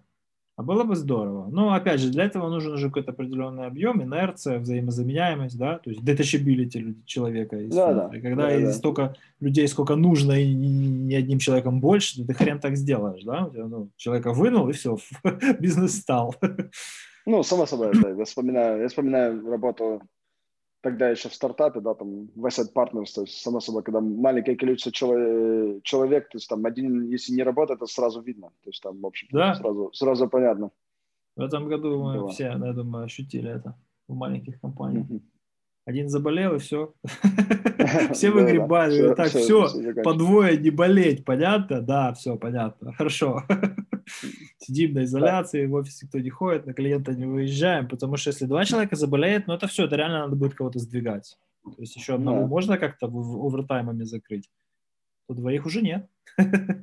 Плюс, плюс корпорация, это как, есть исследование даже на эту тему, что я не помню какой процент, либо пятьдесят, либо плюс семьдесят процентов нужно потратить сверху, если человек, допустим, решает уйти из компании, то нужно, по-моему, семьдесят процентов нужно сверху еще потратить, чтобы нанять на позицию, которая будет оплачиваться точно так же, потому что это, это включает в себя очень зависит от позиции. эйч ар, включает в себя анбординг, включает в себя кучу всех нюансов, поэтому это такое... семьдесят и... это очень скромно. Да.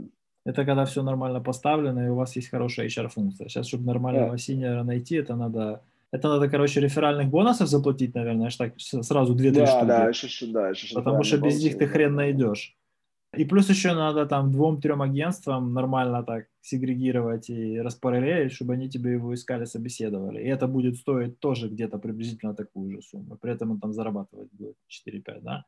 Когда ты ищешь себе там си ти о, можешь весь рынок перетрусить, но если компания там, скажем, не юникорн и с такой себе не сильно положительной трудовой репутации, да, человек знает, что идет, и там будет постоянный стресс у него на работе, то ты хрен найдешь так быстро, потому что все в тепле. Тут очень, очень сложно найти человека, который активно ищет работу. Все сидят в тепле, так поглядывают наружу, а что там, а что там, может быть, там трава зеленее. А, но никто особо никуда не спешит. Это, это не девяностые уже давно. Да, да. А, короче, смотри, у меня к тебе еще тут есть блиц-вопросы. Так.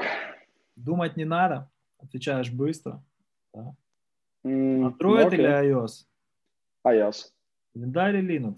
Linux. Что ты слушаешь из последнего? Не надо думать. No, так, я не думаю. Сейчас это сложно, потому что комьют куда-то делся магически. И когда слушать, да? Да, то есть комью, комьюта меньше. Да, и мне, наверное, надо посмотреть плейлист, что из последнего я добавил. Так будет, наверное, быстрее всего. Что, ничего не запомнилось? Москов, но я даже не знаю, почему. Москов Future, последняя песня, которую добавил. Я даже не слышал. Что это? Рок? Гангстер-рэп?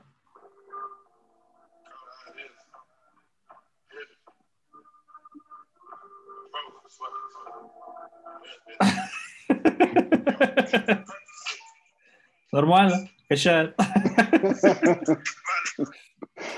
Мимо работы, что у тебя? Что ты делаешь мимо работы? Если что ты делаешь? Что ты делаешь? Помимо, помимо работы, э, в перерывах работы основное увлечение спорт, в общем-то, также и осталось. Так как э, спорт? Бывший, бывший спортсмен в зал, либо если залы в связи с карантином закрываются, то стараюсь такой домашний кроссфит а-ля делать. А какая, какая у тебя дисциплина была? Чем ты занимался? Водное поло. Мастер Ух спорта. Ты ж, ёпты! И шо? Олимпиец? Нет, мастер спорта, играл за юно... капитан юношеской сборной, молодежной и член национальной сборной Украины. Хигася. Хи... Mm, Ух ну ты! Да, было, а что я не знал? Такое... Многие, многие знают. Было такое дело. Вау. О, видишь, я что-то хорошее. Я думаю, я тебе узнал. Какие привычки у тебя есть, ну, кроме спорта, полезные, которые ты хотел бы передать кому-то? Все твои близкие друзья должны делать... Это. Полезные привычки. Эм, очень важно разделять лично, личное и профессиональное время. Mm-hmm. То есть это безумно, безумно важно, потому что особенно Тупо по расписанию? С тем... Нет, не по расписанию, просто делать себе время, как или фокус-тайм, или делать какое-то время, которое ты знаешь, к примеру. Что бы, что бы ни случалось, я, не знаю, с семи до девяти, я с... шести до восьми, я там, да, то есть я это время вот ничего не трогаю, то есть я понимаю, да, если там смарт-вотч, да, понятное дело, что все равно посматриваю, что-то приходит, но просто и игнорировать, ну, ничего страшного, то есть потом э, сядешь, надо будет, да, бывает... Олег, кацапы ночью, нас сломали, извините, еще полтора часа. То есть бывают исключения, но это очень качественно... качественно влияет. Почему это важно? Потому что когда ну, человек перегорает в любом случае, и человек с перегоревшими мозгами, и человек, который есть время на, на вот такое отключение, то есть это совершенно разный уровень производительности и тому подобное. Ну, то есть я... а, даль... а дальше просто это уже в свое quality time можно, это уже время uh-huh. провести с ребенком, выйти куда-то. Ну, сейчас это все немножечко, начиная с весны, скажем так, вот эти привычки непонятно, временно поменялись, да, непонятно на какое временно, потому что в любом случае планируешь себе, все открылось, но я помню просто, когда первый локда... самый первый локдаун был, я думаю, ну окей, ладно, все удаленно, в зал похожу, и через двенадцать часов закрылись все залы, в общем-то, все, походил, mm-hmm. поэтому, поэтому, к примеру, поэтому роудраннинг двенадцать месяцев в году.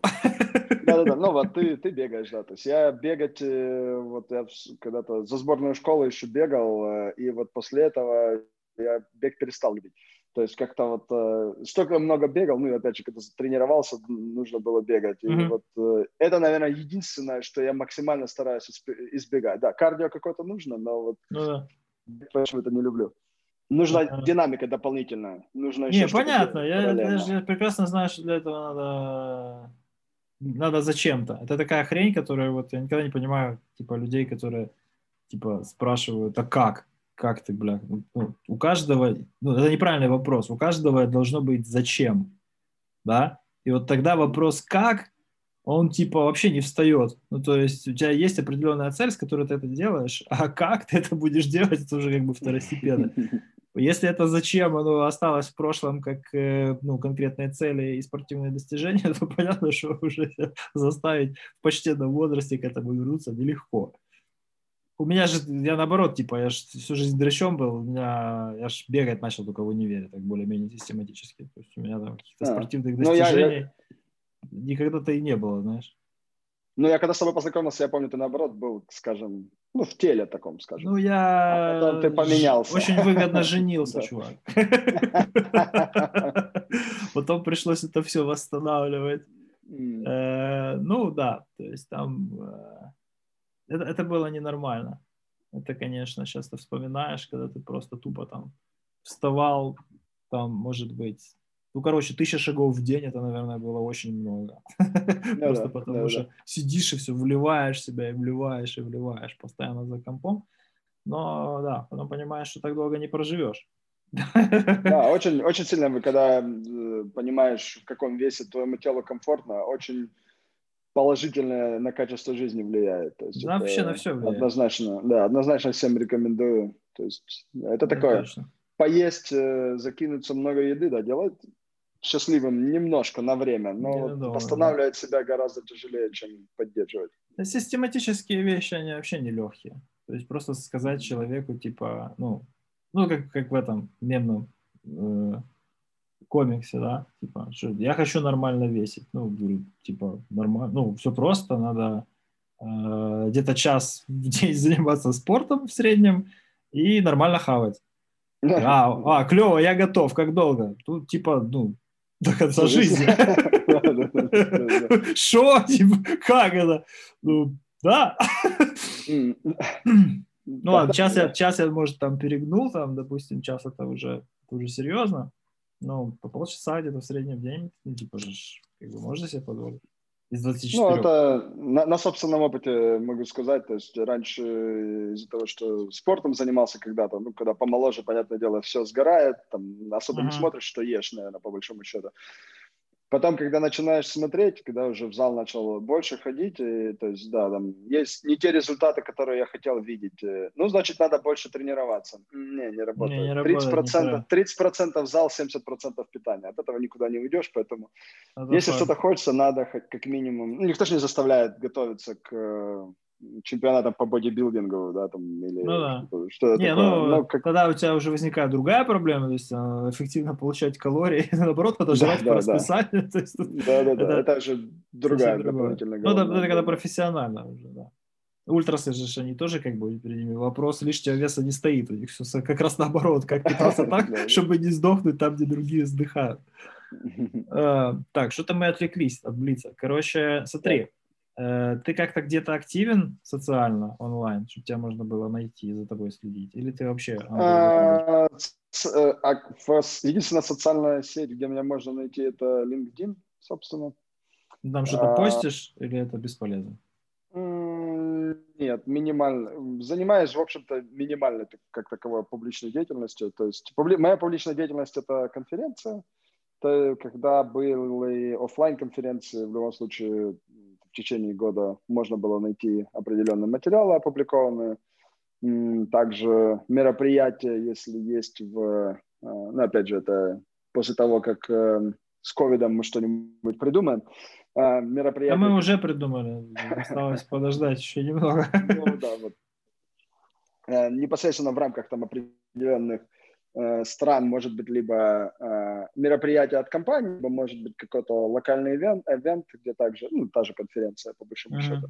А, либо время от времени это может быть публикация на блоге нашей компании. А Фейсбуком я в основном пользуюсь э, только в преддверии подготовки к эс джи кон. Uh-huh. Uh-huh. Знакомо. Горы да, или море? Что да, ты помнишь? Море. Море. Море. Я помню... Что-то? Море, все, выяснили. Море, море, да. Что ты помнишь? Море. Я же водным полом занимался, конечно, море. Ну, может, тут, видишь, бог, бег тебя задолбал. Может, тебя и вода задолбал. Плавание, само плавание тоже, в принципе, задалбывает. А вот Дополнительная динамика, еще, еще какой-то предмет. Вот если бегать, а у тебя что-нибудь еще, там, не знаю, мяч при этом пацать хотя бы, ну, это нормально. Что хотел сказать, да, я помню ага, как-то... я понял, значит, бегать просто ненормально. Нет, все, давай, оставим эту тему. Не, ну, я тоже, ну, как бы...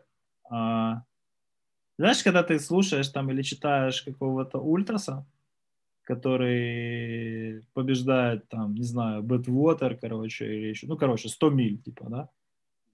Или там двадцатичетырёхчасовые забеги, да? Или там забеги на семь дней, типа, кто больше пробежит. Ты воспринимаешь еще нормально. Ну, ты, может, нет, я, восп... я уже как бы воспринимаю более-менее нормально, если там, ну, могу это представить, да? Эта мысль для меня, она...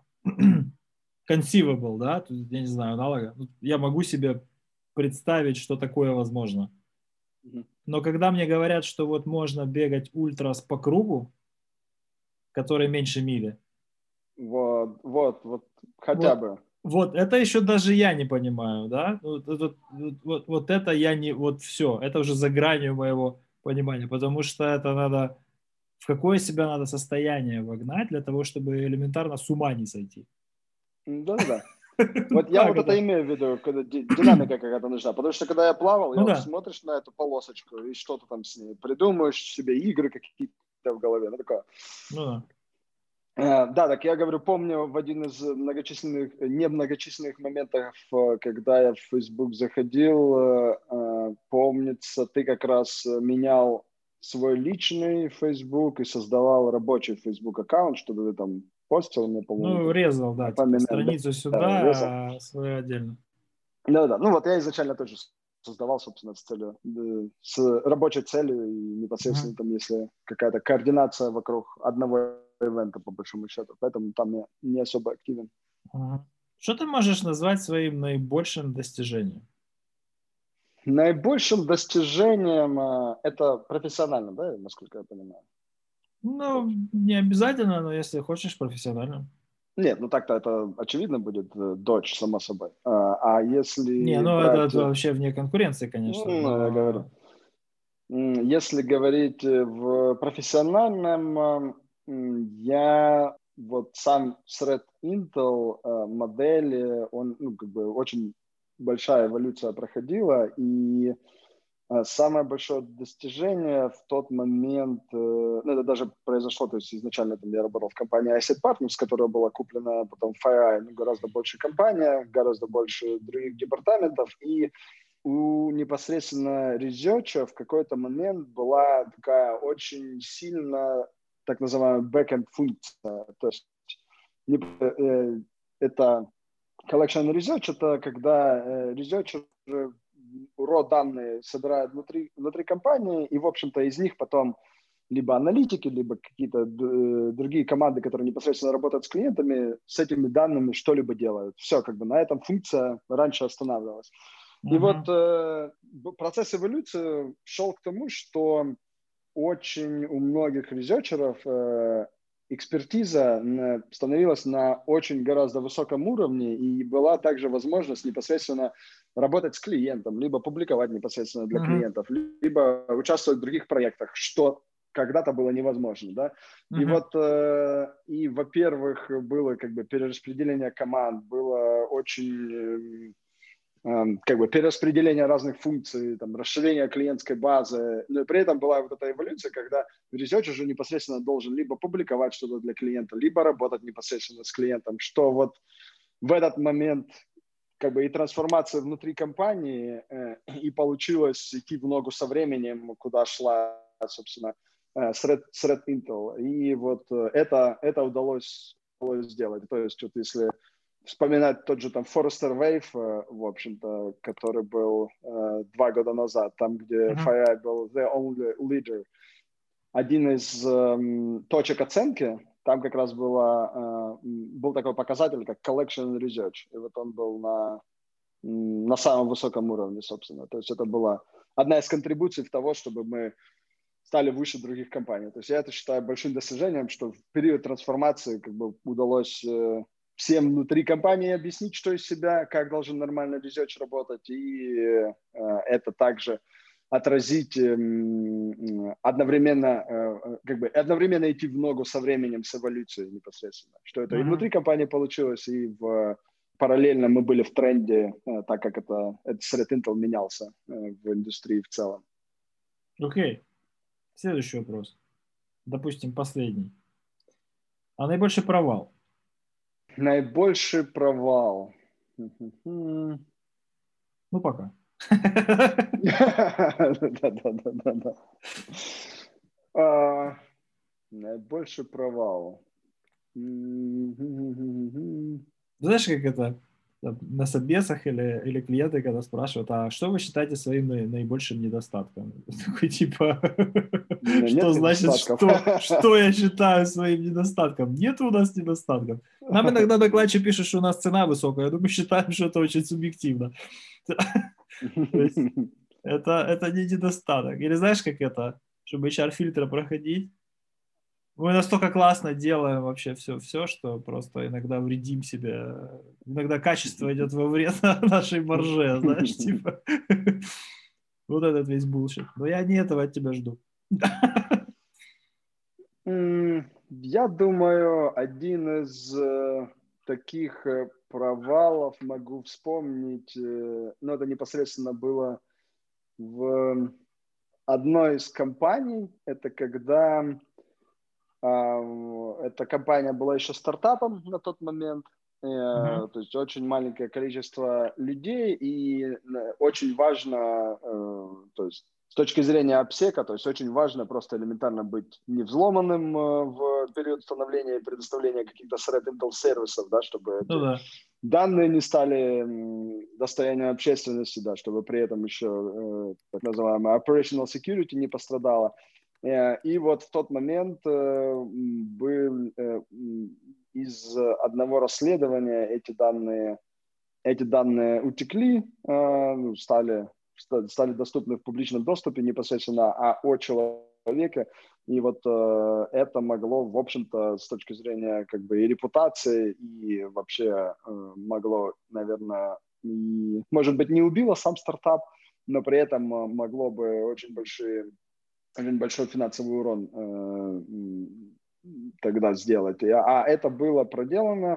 То есть этот фейл случился, собственно, из-за того, что э, было на тот момент, э, наверное, безусловное, безусловное доверие, доверие партнерам, да, и считалось, что там, если данные предоставляются под T L P R E D, то они также будут э, дальше и обработаны внутри компании. Но, к сожалению, это случилось не так, и потом эти данные, в общем-то, ушли, были поделены другому клиенту, и потом этот клиент был взломан, они, собственно, из них сделали некий, некий отчет, стали нанести репутационные риски, риски человеку. Но, слава богу, что в тот момент эта активность, скажем, не очень широко была подхвачена либо другими активистами, либо и Crime Community, либо Nation State, в общем-то, то есть это за несколько неделек, неделек ушло. Но это такой очень фейл, который мог пагубно, пагуб, быть пагубным для компании. Говорю, как-то понимаю, что завуалированное без названия компании, э, ну, возможно, э, те, кто меня знают, мог, смогут сложить всю историю, что я имею в виду, но желательно, не, ну... желательно оставить это в таком виде. Все правильно. Не, интересно. Интересно. Я сейчас задумываюсь, вот у нас тоже как бы контора проходит определенная трансформация сейчас для того, чтобы правильно все сегрегировать, все как-то все пересматриваем еще подход к инструментам. Мы вообще параноики, но как бы сейчас стараемся сделать, чтобы еще какая-то компрометализация была. То есть, если контора обладает инфой, то только какая-то часть, которая действительно задействована, да, по need to know, э, к информации получала доступ, плюс э, когда клиентам все это передаем, стараемся делать так, чтобы они четко понимали, куда дальше это можно передавать и, и собственно, зачем они клали куда-то на шару. Хотя, в отличие от ваших репортов, в случае взлома наших клиентов, было бы, было бы здорово, если бы хотя бы первая страница нашего репорта стала известна всем. Но этого не происходит. Почему-то вытаскивают все, что угодно, кроме отчета о пентесте. Вот. Но это так, о личном. Хорошо, слушай, ну спасибо тебе. Я, я не думал, что так информативно будет. Не то, чтобы я сильно в этом всем разбираюсь, но mm. не знаю, надо подписаться, наверное, на ваш блог, чтобы тебя где-то ча- чаще. Так часто общаемся, как и ты. Бы. Да, то есть тоже очень было приятно пообщаться. Спасибо огромное за предложение, за разговор. Хорошо, давай, Олег, был рад тебя слышать, видеть. Не пропадай там. Я так понимаю, что у вас уже все устаканилось. Mm-hmm. Ну так, чисто в пиар-плоскости. И стресс уже куда-то ушел. Нормально тебе дожить до вакцинации, в общем. Спасибо, спасибо большое.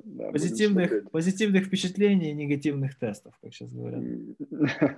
Хорошо, все тогда. И с наступающими праздниками, я так понимаю, мы еще в переписке все равно пообщаемся. Да? Ну да. То есть, да. Будь да, здоров. Все, супер. Пока, Вов. Да. Все, счастливо.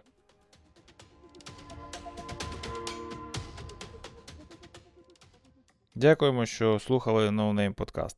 Попри всі негаразди та труднощі двадцятого року, ми за нього досить помітно виросли. Кількість прослуховувань та скачувань основної серії та апдейтів збільшилася на тридцять сім відсотків та досягла відмітки десять тисяч прослуховувань на рік. В той же час підтримка на Патреоні також стабільно зростає, кількість патронів росте, їхній внесок стабільний, і ми дякуємо їм за те, що вони дозволяють нам займатися улюбленою справою без шкоди нашому матеріальному добробуту. Увесь цей рік над підготовкою випусків No Name подкасту працювали Костянтин Жданов, Станіслав Бриславський, Руслан Кіянчук та Володимир Стиран. Увесь наш авторський колектив вітає вас із прийдешніми святами, і ми сподіваємося ще не раз почутися у майбутньому. А до того часу з вами був я, Володимир Стиран. Залишайтесь в безпеці.